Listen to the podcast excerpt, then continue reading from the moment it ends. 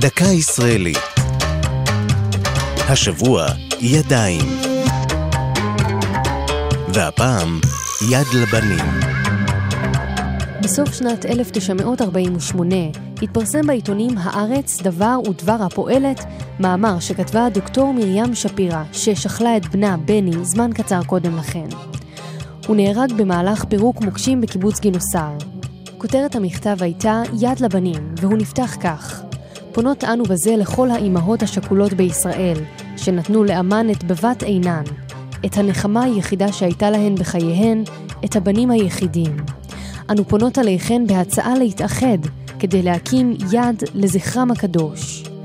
המאמר, שעליו חתמו עוד אימהות שכולות, עורר הדים והביא לכינוס אספה מיוחדת של משפחות שכולות. כך נולד הארגון שנשא את שם המאמר, יד לבנים. קודם לכן הונצחו הנופלים באנדרטאות זמניות, בחוברות זיכרון ובשירים, אך לא בצורה מסודרת.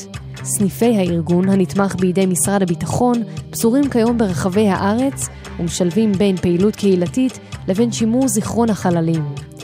מלבד הנצחה, שם לו הארגון למטרה לייצג את המשפחות מול משרד הביטחון וגורמי הרווחה, ולהרבות בפעילות חינוכית חברתית.